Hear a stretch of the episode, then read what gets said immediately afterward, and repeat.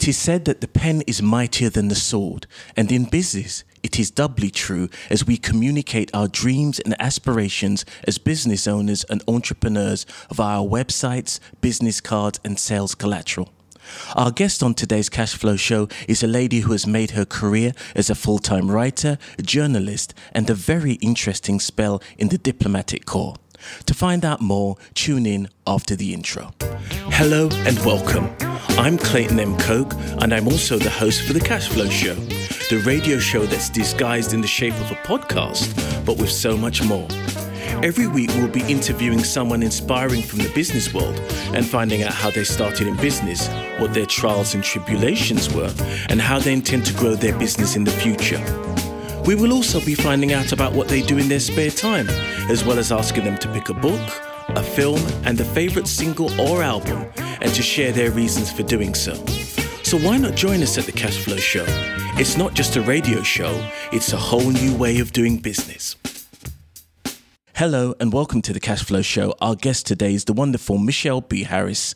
Hello, Michelle. Thank you for joining us here on the Cashflow Show. Thank you for inviting me. It's a pleasure to be here. Uh, you're most welcome. For the listeners who have been intrigued by my introduction, please tell us a little bit about you and the name and nature of your business. Well, I'm a full time writer. I'm a copywriter and a journalist, and I've been in business. Well, I've been publishing for in excess of 40 years, but my business was set up about 12 years ago, which is Star Copywriting. Okay, excellent. Now, um, you've been in business or you've been around writing for a long time. How did you start? Well, what's the start of your journey in business? I think it when you are a creative, it comes from a pivotal point at some point in your life, which determines your career and your aspirations for the long term. And for me, it was reading Jane Eyre by Charlotte Bronte when I was 10 years old there was something about that book that set something very deep inside of my being that I would like to be a writer. I'd like to be able to impart messages, feelings, emotions through the format of the written word. So basically, it was a key point reading Jane Eyre. I suppose I always look at things uh, in terms of things like Jane Eyre and is that a Bronte book? Is, yes, Charlotte yeah, Bronte. Charlotte Bronte, um, uh, and sort of the um, Emily Bronte and the Bronte sisters. I, I, suppose I always look at those as adaptations. Uh, ad- adaptations and let me get my teeth back in um, in terms of sort of BBC drama. But the fact is, it doesn't matter how many times they get remade, the quality of the writing still remains. It's more than the writing; it's the characters. Um, because the way when you have a true archetypal talent like Charlotte Bronte, she evokes the character in a way that you can identify with them. They resonate, and when you have powerful writing which is of that caliber, it goes across the centuries. It's as relevant today as when it was written the pe- people, human nature, psychology, people's interactions don't change. No. Not at all. And that is the beauty of it. But essentially, the theme is that of romance and love through a journey, finding true love, and not always maybe realizing that your true love may be the person that you're with, but it's the journey that you share and the development of the emotion, and also how that person develops you as an individual or a character, which is something which is immortal, but also ultimately very romantic and very gentle. Yes, I suppose so. I mean, and people are going to start laughing at this point. I'm a bit of a fan of the old Pride and Prejudice. I've watched it a few times now. Jane Austen. yeah, yeah, Jane Austen. I mean, and it, it's. I assume it's of that type of era. Am I right? Or yeah, or, same sort of era. I mean, Bridget Jones' Diary is based on Pride and Prejudice. It's just been adapted and made more modern. You know, you've got the cad, you've got the hero, you know, and you've got the woman in between. But when characters are strong, they they can be modified, but. Uh, these great British writers like the Brontes, Jane Austen, their characters are immortal. I mean, everybody is in love with Mr. Darcy, everybody is in love with Heathcliff, everybody's in love with Mr. Rochester, because these heroes become what we want them to be. Okay, very interesting. In terms of heroes, let's go back to you as a business. Mm-hmm. The fact is is that you've got this passion for writing and it's been instilled in you at 10 years old how does that transplant now to your business life? Because you write for a living, so you're one of those fortunate people that gets to do what you love on a daily basis, which is very rare in business. So tell me about your business and how that started. Well, I've been writing since I was 18 and publishing since I was 18, but it was a hobby. But I've always written people that are writers, artists, musicians, whether you're paid for it or whether you're not, you can't help it. It's intrinsic within your personality. So I've always written stuff, books, I've written novels. I've got a novel on Amazon at the moment, Diamonds I and did Secrets. notice that, yes. Yes, and I've got some short stories. So I do cover a full remit of different writing genres. But my career, my first major role, um, without going into too much detail before that, was when I went to the Middle East. So I, I, worked in Egypt for three years. When I came back, I met my husband. I got married, and I was working as an executive assistant. Okay. And in that, of my generation, generally there wasn't room within a marriage for two careers. It was normally one and the woman supported, brought up the family, looked after the home. So I kept writing and I worked as a part time, say, executive assistant. But then when I got divorced and I had to really put my thinking cap back on about how would I support my children, get them through university, be an independent career woman, being a secretary wasn't going to be enough. And it was people who actually knew me that said, adapt your abilities and become corporate, become a commercial writer. Mm-hmm. And so I studied to become a copywriter, and then it was just a way of adapting. But because I've read, I mean, I've probably read in excess of over 5,000 books in my lifetime, and I'm always reading and always analysing words in all different formats. But as a copywriter, I was able to turn a writing ability into something that was able to give me an income that would pay the bills, keep the walls from the door. Sorry, excuse the cliche. And um, there's nothing wrong with cliches. cliches are cliches because they work. they were good once. They were just flogged to death thereafter. So it was become a copywriter. But then, so I began to get clients. I began to network. People were reading my work. They were interested. They were intrigued.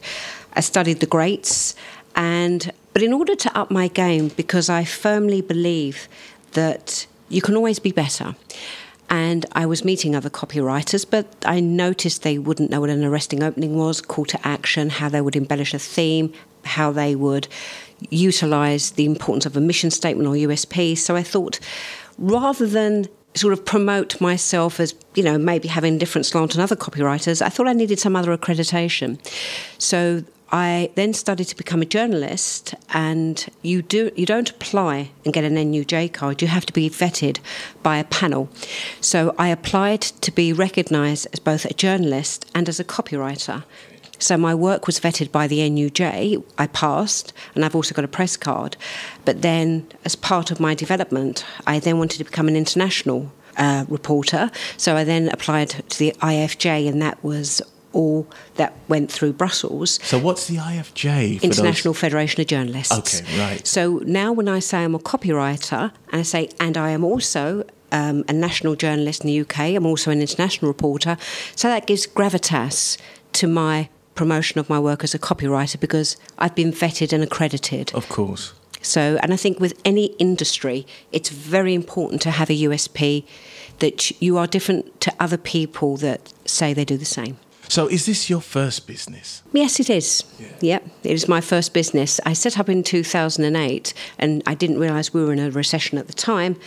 Um, but it was, you know, a bit like NASA. Failure is not an option, and I just was writing probably 20 hours a day, meeting people, developing the craft, making contacts, developing the business relationships that could help propel an idea into a industry and a successful business. And that's what I find quite interesting about what you say when you go back to the point at 2008, because one of the first guests that we had on the Cash Flow Show was a lady called Bella, uh, the networking guru, and she was in episode two.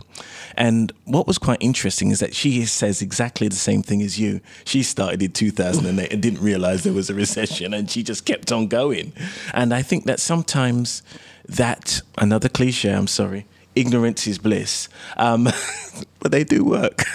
um, it can really be a, a, driver and it can be something that can actually work to your benefit because unless you know how deep the fall is, for want of a better expression, you know, you just keep going and walking along that tightrope until you get to the other side. Yes, um, and I had two children. I had a 15 year old and a 13 year old, and they were doing their GCSEs and A levels, and I didn't want them to be worried about anything outside of their own careers.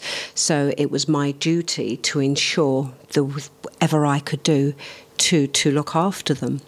But I think when you are so very, very driven and with whatever else may be going around you, you have another responsibility. And I think being I'm very much into nature and what is natural. I think the maternal instinct is a very strong force, and I think when a woman is trying to protect her children, she's capable of infinitely more than if it was just for herself. Yes, yeah, you do hear stories of women sort of lifting cars up because their child's under the car mm. and they're mm. thinking, you know, there's an animal and they're, they're going to punch a, a, bear in the face mm. because you're not going to eat my child. It's yeah, it, it is. It's well documented and well well um, uh, publicized that that has been a situation where where women, you know, when pushed to, to that limit, will do whatever needs to be done. Mm. That's right. And I think I'm hyperactive, so working 18, 20 hours a day. Um, looking back, I'm not quite sure how I did it. I just knew that I had to. And it was only when my fingers ached and my eyes burned that I realised that it was probably time to stop. so, I mean, you know, 20 hours a day, you know, I do something sometimes a bit closer and I'm needing to have to stop that dramatically. But in terms of your business, what have been the biggest challenges? Because I've, in terms of the late payment debt recovery work that we've done, we've had clients as, and do have clients as copywriters. And so I've got a, a, a feeling as to how they work and the pitfalls that happen. And I may even discuss a particular case I had with one particular copyright in terms of their work. But in terms of what you do, what have been the biggest challenges? Because you've literally started this from nothing. So what what in, in, in your mind what can you remember what those challenges were or, or do they have you never forgotten them? There's so many different challenges. Um, but I think probably one of the biggest challenges um, at the beginning was going into a room full of business people as some as a rookie and trying to articulate confidence about the services that you offer but really being very, very nervous inside. So I think with all business people, there is an element of theatre in that we present how we feel we should look and be, but the realities are we may be quite vulnerable and fragile underneath that. And creatives certainly are. Uh, a lot of writers are quite shy about their craft. But so it was a challenge to be able to sort of stand tall and confident and proud when I was feeling very, very nervous. I think that you have to understand the situation that you're in, what it is you want to achieve, and what is essential to facilitate the goal that is required to be successful. So I think probably the biggest challenge is just probably overcoming your own personal issues and hurdles. I think when we start out, most of us I think what's the best way to describe it? Most of us have an idea of the product or service that we want to sell, but the fact is, we also are concerned of whether anybody else thinks it's good enough. Mm-hmm. We live in a social media world, so if you put up something that's a great posting and you've done a video and nobody likes it, you know, people judge that as an indicator of whether or not they uh, have done something good or done something worthwhile or something. And there are many great creatives. You know, I, I, I particularly have a fondness for music, so I always look at the albums that I have, which probably maybe sold 2,000 copies, which I think are fantastic, but which nobody else bought and obviously there's I'm sure there's you know there's lots of J.R. Hartleys to go yes, back. Yeah. For those who don't yeah. remember, there was an advert many many years ago about a gentleman who was fly fishing. Fly fishing by J.R. Hartley. And he, this gentleman was an old guy. He'd go from bookshop to bookshop, and it was an advert for Yellow Pages, basically. And this is pre-Google, kids. So um, uh, anybody who, who, who understands that Google is is their life before Google, there was Yellow Pages, and that's where you went to to find things.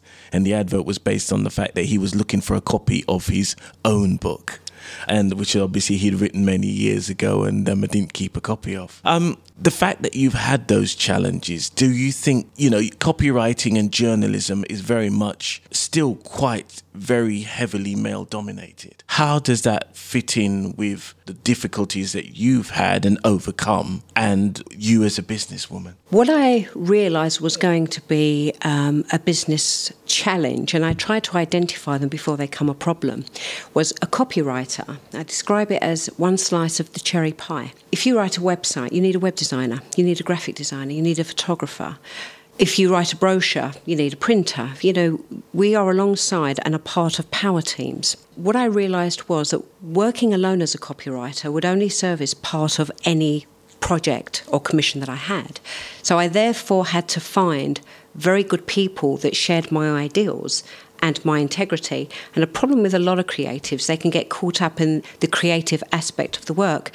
It's quite rare to find creatives who are also very business focused. No. That's true. So I had to find teams of people that had the same ideals as me that when we had a business meeting it was about business and the creative aspect was simply that an aspect so in order to and referring back to an earlier comment keep up in the game with the skills so i taught myself a marketing degree okay and by learning all about marketing improved the caliber of the copywriting because I could then include lots of different strategies as part of the writing.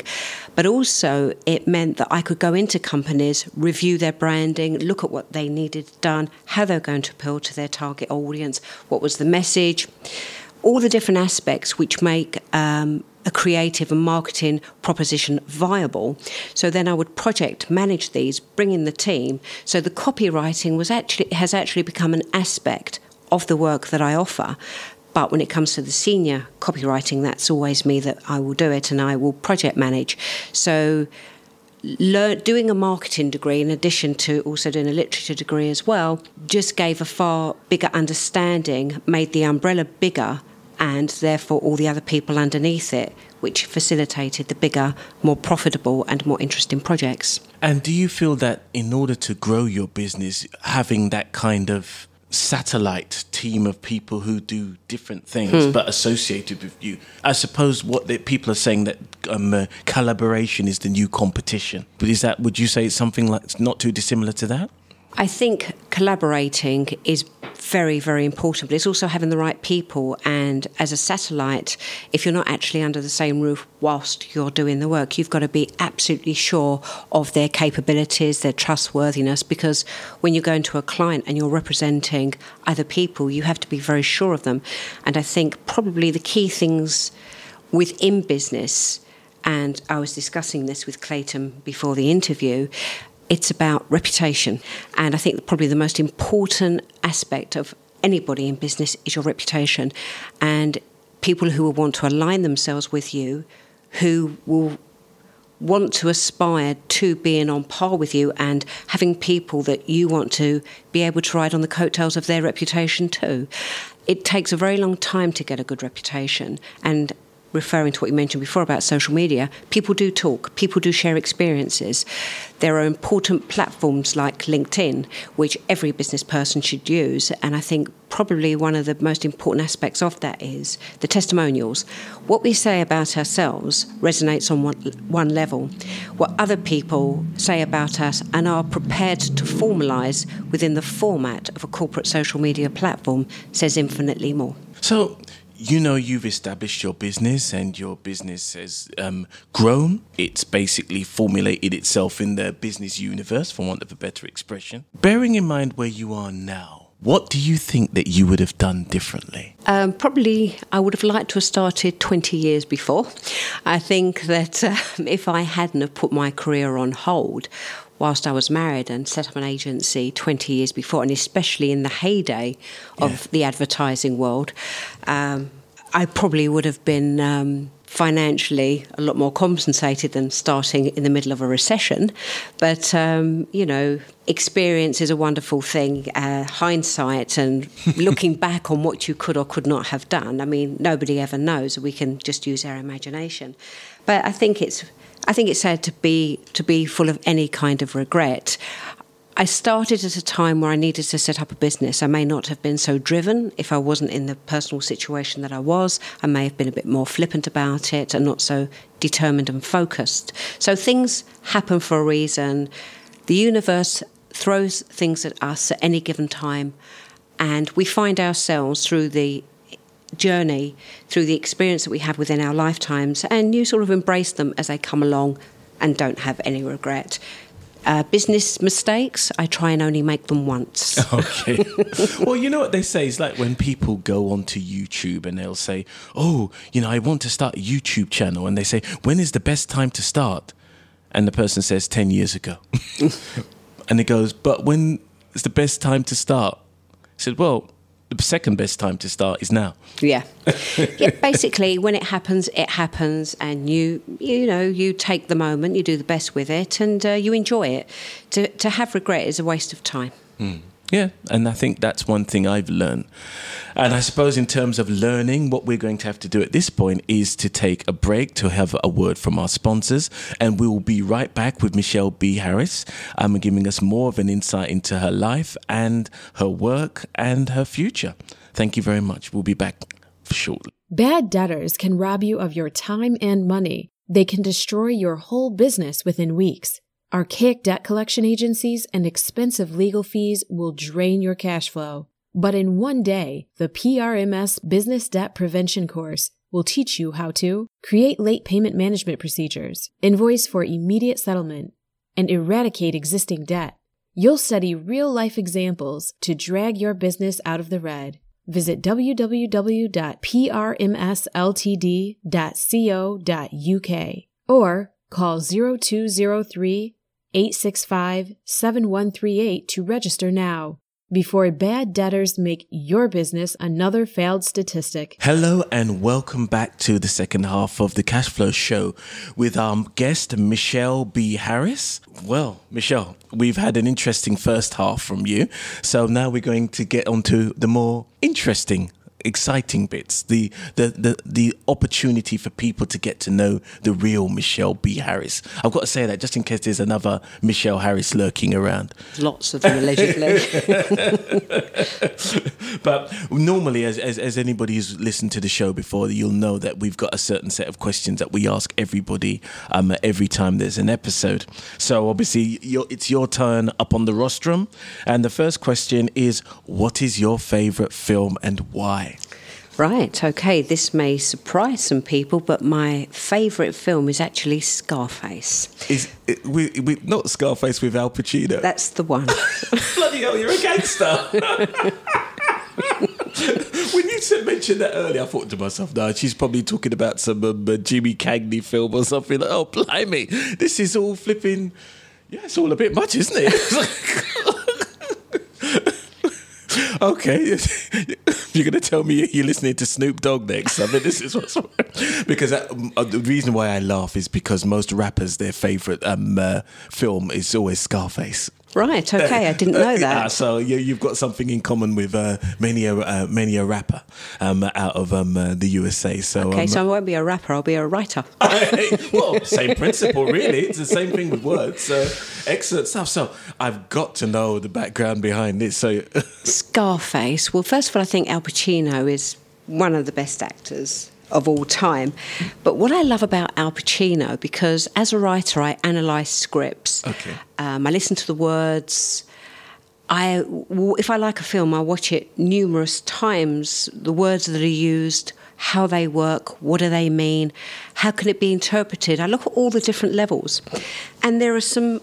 First of all, Al Pacino, he just takes up the whole screen when he speaks, but the actual way the film is developed, you've got this sort of young immigrant you know, getting off the boat, coming over from Cuba.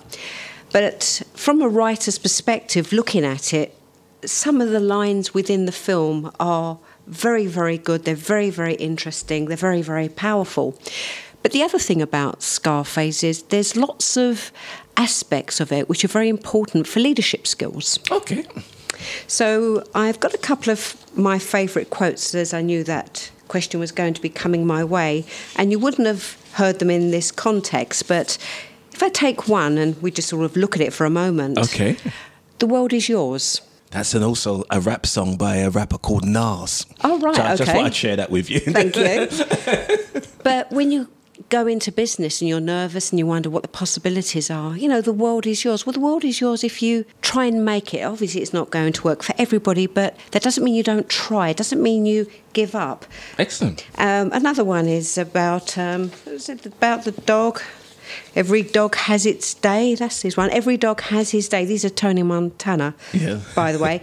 I'll I'll leave out the quotes which have a certain word beginning with F, which will probably get me blinked Yeah, you out. get- you get a yeah, shot. I'll probably you know won't be um, played past watershed, so I'll skip those quotes.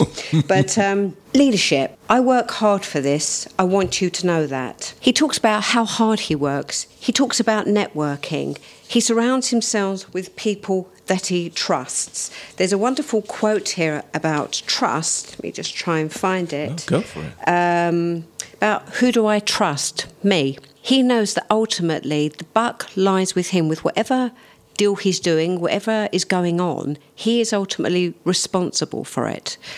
Um, and that the importance of reputation and integrity. There's a there's a brilliant one which I'm just trying to see if I can find. Um, here we go. The only thing in this world that gives orders is balls. I must remember that next time. you know, And always, a few more, oh. always tell the truth, which is true. Stick to your word. In America, it pays more to work smart than to work hard. And I think that is a very, very powerful quotation for people in business. Sticking to your word, but also what can be achieved by business success. Obviously, I won't go along with this one, but you'll get the gist. Money equals power, and power leads to more women. Okay, I'm not after women through power. but, but you get the point. But you can see what drives a lot of men in business. Yeah, get the job done at all costs. You know, if we look at some of these quotes and we actually break it down, surround yourself with the right people, the relationship that he has with Manny, that he probably is the only person that he trusts, but obviously to anybody who's seen the film, and I don't want to you know, be a spoiler, but the importance of trust, and I think within business, that we surround our, ourselves with people that we trust, and I think also with our clients. We have to know we can trust our clients because if you're in a business relationship, and all business is relationships, as well as them trusting you as the person providing the service or the product, we need to feel we can trust them too. Of course. So there's lots of wonderful lines, aside being a fantastic film, especially the last section when we have that fantastic gunfight, but I won't go into that. um, it's very, very exciting, and I say it is my the favourite film. Funnily enough, a client, um, I was discussing this with him, he was very happy with some work I had done for him.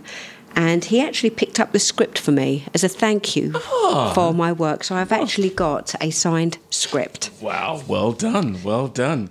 So that was um, a, a bit of a shocker out of the gate there. Um, so let's move on to your favourite book and why. This one's going to be a bit more difficult for you. Actually, um, my favourite book is. Well, I've got. Lo- I mean, I've read so many books. Um, there are many for all different reasons. But I thought I would continue with the theme of quotes, leadership, and instead of a book, if it's okay, I may re- may I refer to a play. Oh, please. Okay. is and in that case, it would be Henry V Ah, by William okay. Shakespeare. Right. So Henry V is a very, very powerful play. And if we break it down, it's also about leadership. Mm-hmm. Uh, for those who are into Shakespeare or enjoy Shakespeare or seen the film, whether with Laurence Olivier or with Kenneth Branagh, it's about how Henry V adopts different leadership skills in order to achieve what it is that he's after. And the words are so fantastic. Uh, Winston Churchill used it within the Second World War.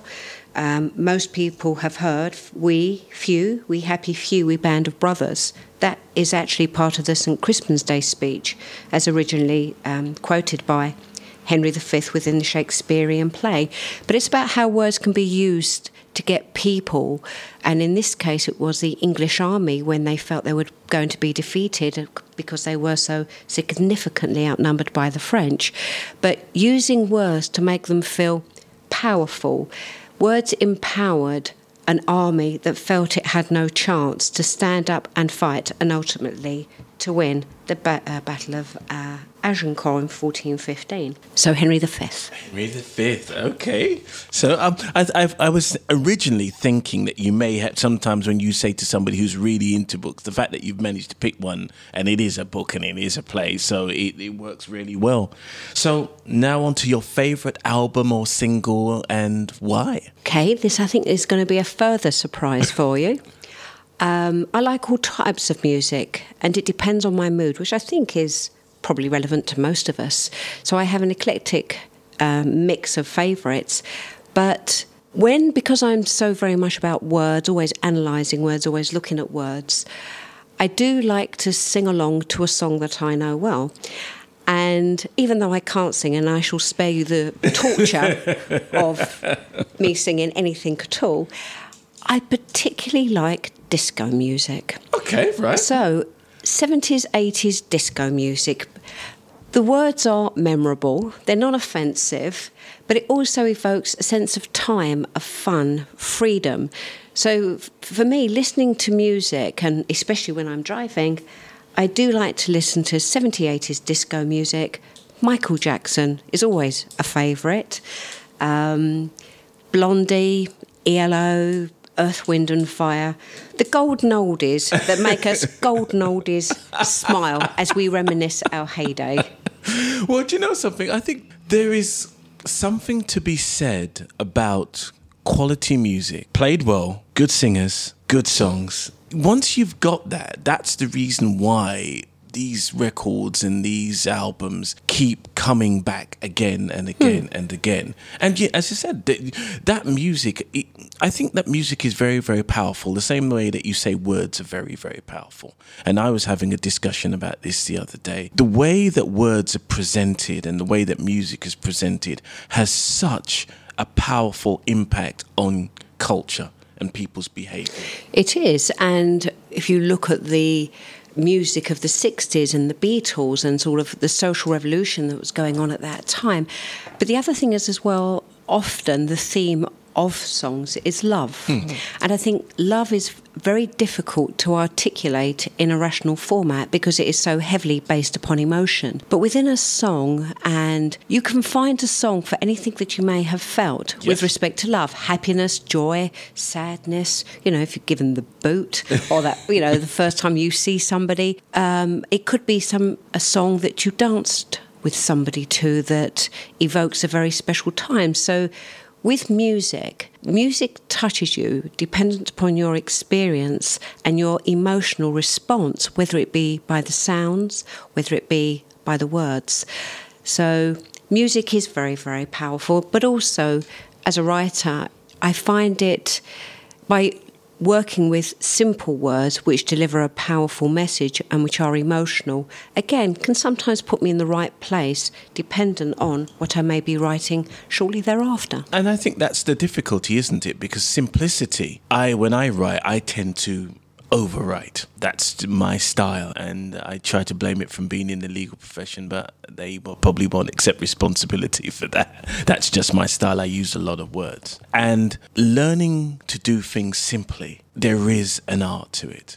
And the fact is, is and very much going back to songs, the simplest songs and you think you know you hear songs that are very very complicated but the reality of it is when you hear a simple song and you can't believe how simple it is. Mm. It really does move you. And but to make a complicated song and make it simple, you know, when you say to people, "Oh no, you need to strip that off, strip that away, strip that away," and it takes me ages if I'm writing something. I get there in the end because I learned that what is it that I need to say here, and sometimes that Twitter 160 character limit really does. If you want to actually make a, something that's readable and understandable, there is an art to it, and and that's also songs that is very much along the same lines as copywriting or yeah. poetry. It's how do you simplify it with the right words, but with music, It um, you've got the embellishment of sound, not just it works on different levels. Uh, so songs, copywriting, there is a parallel, and as Clayton so rightly just said, delivering a powerful message within a simplistic format is an art form. You've managed to do that, but let's pretend that you were starting again. What is your advice to anyone thinking of starting a business? I think for anybody starting a business, there has to be a lot of research before you start. You have to look at the industry. You have to look at the people that are doing it and are successful at it. You need to be realistic about your competitors. You need to find a unique edge. You need to get your branding right. You need to get your logo right. And reverting back to simplicity, a logo is a very powerful thing. Mine is a golden pen. You know, it says everything about what I am, that I am a pen. Um, so it isn't just a case of setting up a business and maybe having um, be deluded about um, immediate results or great financial success. The key points are: Are you able to do what it is you want to sell? Have you done your due diligence on the industry and the other people who are doing the same? Is there an aspect of your being that is very much in touch with what it is that you want to sell. Because if you're mercenary about it, people are unlikely to trust you or want to do business with you. They want to feel you genuinely care and are committed to what you do, that you're good at what you do, and that you invest time in developing your reputation because what other people say about you, as mentioned just before, is infinitely more powerful than what you say about yourself. So it's a bit like a military campaign know the area, know what needs to be done, go in when the time is right, and strategize it. Don't just jump in because you're more likely to make mistakes. Excellent. So, what is the one common myth about your profession or field that you want to debunk? Everybody I think there's some there's a glamorous aspect to writing. I think people think it's very glamorous, it's very exciting, it's you know writers write about writers and but the realities are it's hard work. You're sitting alone for many, many hours. Inspiration as a professional, you, you don't wait for inspiration, you make it happen because that's the difference between the professionals and the amateurs. I think the biggest myth is the glamorous aspect to it. The realities are you're alone for a lot of the time. You can spend hours just going over something again and again and again. Editing is painful, and that nobody, the first thing they write is never the final. And it's a painful, it's slow, at times it's torturous, and but you stick with it until the words are right and until the client is satisfied and happy to pay for your service. So I think to be realistic about the genuine hard work but also to be a writer, you have to have read a phenomenal amount and studied. And ultimately, I think the bit, best bit of advice I can give is to respect the written word. So, what have you read or listened to recently that's inspired your writing? I watch a lot of films. I do enjoy films if I really do enjoy them, I'll watch a film multiple times. I've probably seen Scar. Well, I've actually gone through three Blu-ray DVDs of Scarface, so you can imagine how many times I've watched that one. Um, but in recent, um, I'm, I'm actually a very gentle, sensitive person, so my next reference to a film is probably going to be surprising. But the la- latest film that I've seen, there's two films that have touched me, and I've wanted to examine them in order to learn from the text and the development of the characters. One is Hacksaw Ridge. You seen Hacksaw Ridge? Isn't that a war film? It's a war film directed by Mel Gibson. Yeah. It's a true story, Yeah. and it is actually very, very violent. And there are some scenes which are quite gory, but without them, the film wouldn't work. But it's the development of the characters. Okay. Um, it's about a conscientious objector. He doesn't want to go into battle with a gun, and it's about and it's a true story uh, about this guy Desmond Doss. And at the end of it, you actually meet the man himself. But it's about courage. It's about bravery in the face of adversity. It's about being misunderstood and people having a perception of you that is so very, very wrong. And I don't want to say what happens, but the film, the message, the words, the determination, and the absolute. Um, it's about faith. Right, okay. Ultimately, it is about faith. Okay. And it was very, very powerful. So, that film is something that has touched me very deeply and is the most recent film that has had such an impact. So, in terms of your journalism or journalism work, I should say, in terms of your copywriting, there's always this side of you, as I said, as a, some uh, not Barbara Cartland, but um, a ro- romance type novel. I mean. There hasn't been a replacement to Barbara Cartland I can see on the scene. There has been a great renaissance in the romance novel. You know, some Mills and Boon basically revitalized themselves and repackaged themselves and so on and so forth. And romances and romances that can get a bit saucy seem to be selling very, very well at the moment. Is there a particular reason for that? And how does that impact on the work that you're doing in, in the romantic area?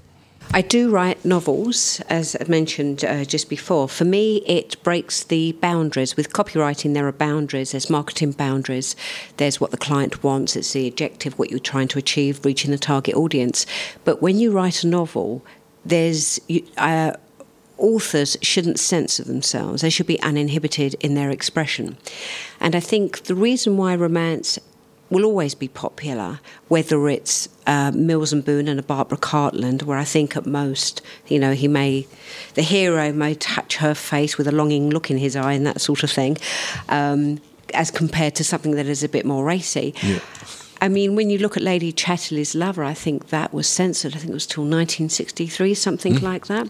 But I think when novels become intimate, it only really works if you understand the characters and you care about the characters. Because relationships are intimate when they're important or they're special. And we're not talking about the, um, you know, I'm not talking about sordid things, we're talking about relationships. Mm. But I think, in a way, all of us are slightly voyeuristic and there is so much with respect to social media and what's available on the internet. I do. I, I think we all kind of want to know everything, and reality TV and Love Island, and you know, Towie and all these you know people declaring how they really feel and crying on the television and all this sort of thing. I think we want to know how other people feel, and I think in a way it um, makes us feel more confident about our own feelings if we know that other people are experiencing similar. So I think with romance, love is essential in all its formats, whether it be between a couple, whether it be with children, whether it be with family or friends. And I think love is eternal. Love is something that we all feel, we all aspire to, uh, and want for ourselves.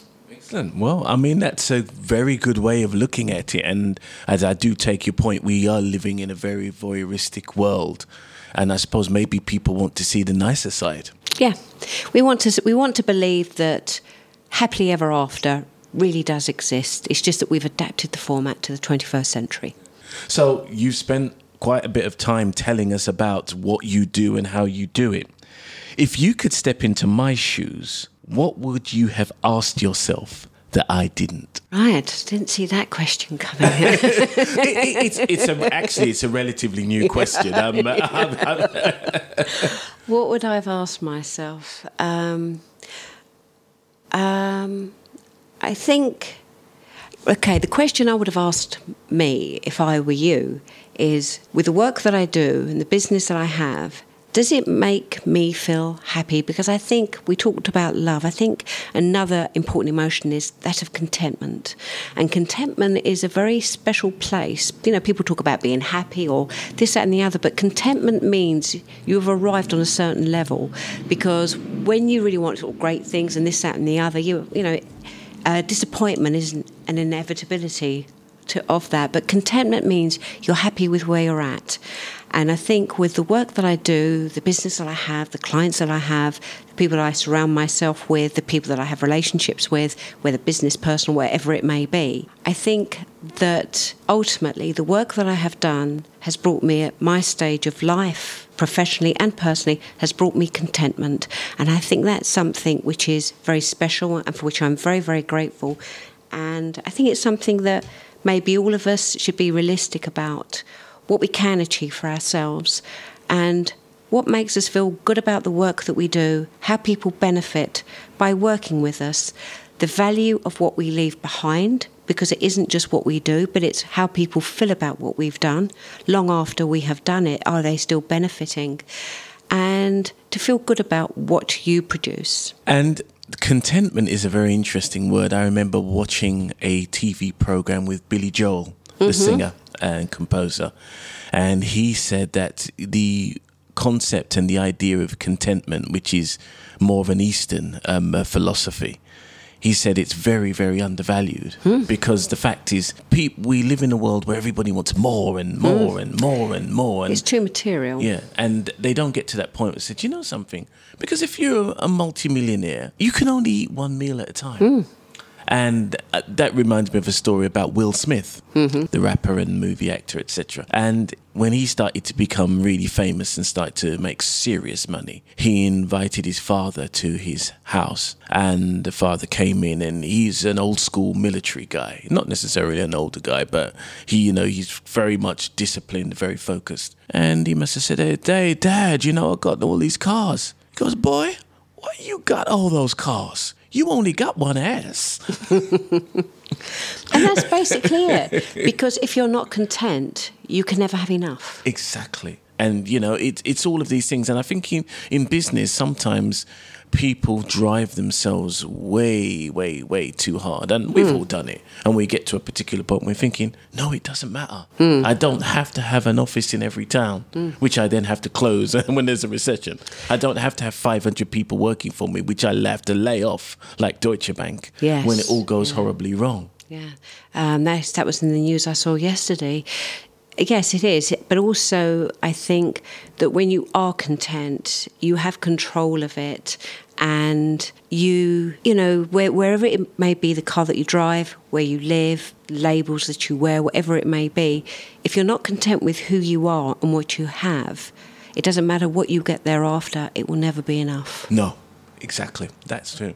Well, on that particular note, we want to necessarily try and wrap up our interview with you today here on the Cash Flow Show. What can I say? I mean, it's been really interesting hearing your journey, what you've done um, from, you know, romance novels. The only thing that we didn't cover, which I was intrigued in at the beginning, and I don't want to shortchange the listeners, your time in the diplomatic corps. Mm.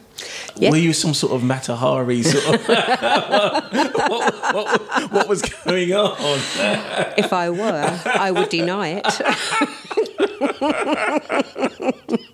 and you can come to your own conclusions. Um, and I'm grateful there are no cameras. Tell um, me about your time there before uh, Very briefly, um, because I say I don't want to go into extra time and oh, no, no, please, please. Um, as part of the Camp David Accords, the Sinai was returned to Egypt and signed in 1979 between Begin, Sadat, and uh, I think it was I think it was Jimmy Jimmy Carter, Jimmy Carter, it? I think it was Jimmy yeah. Carter. Yeah. yeah. So it was 1979. So Egypt, Sinai was returned to Egypt. Before then, Sinai was part of Israel, but as part of the peace agreement, it was returned. But in order to facilitate that, there was a zone within Sinai which was to be an international military zone to be patrolled by the MFO, which was the Multinational Force and Observers. And I was a member of the MFO on the civilian team. So I was out there for three years based in Sinai. Um, I spent a lot of time in Cairo. I travelled a lot through Egypt. I spent a lot of time in Israel. Uh, obviously, within the diplomatic corps, I had visas for both countries. And uh, it was a very, very interesting time. I very much enjoy being in the Middle East. I think it's fascinating. Uh, the ancient history of Egypt, you know, compared to the well, not compared to Israel and the biblical aspect of that, because there's a lot of Egypt in the Bible as well with the pharaohs. But the way the two countries are very, very different. My work, I worked with a lot of military. Um, although I was a civilian, I had an officer equivalent status and therefore officer privileges. So I had, I was the equivalent of a captain. So I did enjoy officers' quarters, officers' clubs, things like that. And I met very, very interesting people. I met uh, generals, politicians, diplomats. Um, very, very interesting time in my life. Learned a lot, travelled. And I think when you work with very senior military leaders, also work with the US Army Corps of Engineers, it does give you a perspective on what it is to be leadership. And I think with all the experiences that I've had, I think that's probably also why I'm so interested in leadership now, because having worked with people of this caliber. And, you know, with respect to my interest in Scarface and Henry V, you know, very, very different. But the central theme is that of leadership. And I think as a business owner, we have to be leaders. On some level, we have to be leaders. We have to understand the people that we work with. We have to understand what they expect of us. And we need to be able to adapt our skills and the way we approach business depending upon what is required and the personality. So I think my l- lesson from the diplomatic corps is respect and observation of leaders. Well, that's a hell of a way to wrap up for today. Where can our listeners find you online? Because obviously you've got your copywriting business. Where can they find you? Right, my website is um, www.starcopywriting.com. I can is that be all one word? All one word. Yeah. Um, so, so it's Michelle B. Harris Star Copywriting. I'm on LinkedIn, so I can always be found there. Is it Michelle B. Harris or Michelle Harris? Uh, I think it's Michelle B. Harris, yeah. but if you go onto the website, there is a link to the LinkedIn. Okay. And also, there's examples of my work on my website. There's testimonials from clients on my LinkedIn profile. So that gives um, an insight into the experience that my clients have by working with me and how I get to know them and their business. So, yeah, mainly go to the website. And a plug for the book. Go for it. Okay, Diamonds and Secrets It's available on Amazon. It's in Kindle format, or you can get it on paperback. So, yeah, so it's Diamonds and Secrets Love Never Lies by Michelle B. Harris. Ooh, thank you. Okay, well, Enjoy. A little bit racy in parts. well, we love a bit of racy here. So, um, Michelle B. Harris, thank you ever so much for joining us here on the Cash Flow Show. It's really been fantastic to hear your story, hear your journey, uh, the not so racy bits, the Scarfacey bits, and everything in between. It's really been a pleasure having you. Thank you for inviting me to be on your show. It's been a pleasure talking with you're you. Thank you. You're most welcome. Well, that's another episode of the Cash Flow Show just wrapped up. If you've enjoyed what you've heard today and you would like to hear more, then please subscribe via your chosen podcast provider and you will be notified when new episodes are released. If you wish to like, comment, leave a message, especially if you're an anchor, um, you can leave a message for us there or follow us on social media. Please do so as we would love to hear from you. So until next time, take care from everyone at the Cash Flow Show. Goodbye.